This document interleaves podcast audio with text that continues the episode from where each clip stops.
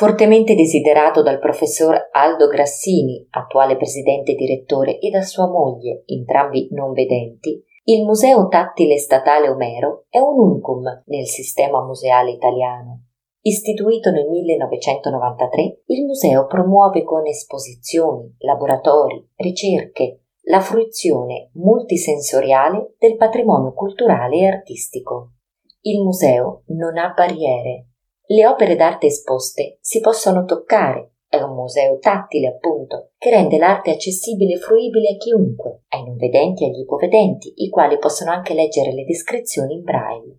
Tutti sono invitati ad addentrarsi in questo originale percorso nella storia dell'arte, in un viaggio tramite opere plastiche e scultoree dall'antica Grecia fino al Rinascimento. La prima sala del museo presenta copie in gesso al vero e modelli in scala e plastici. È possibile seguire con le dita le forme del discobolo, della Venere di Milo, della lupa capitolina, scoprire con le mani come è fatto il Pantheon, la Basilica di San Pietro, il David, la Pietà di Michelangelo, accorgersi con il buio negli occhi dell'imponenza del Mosè.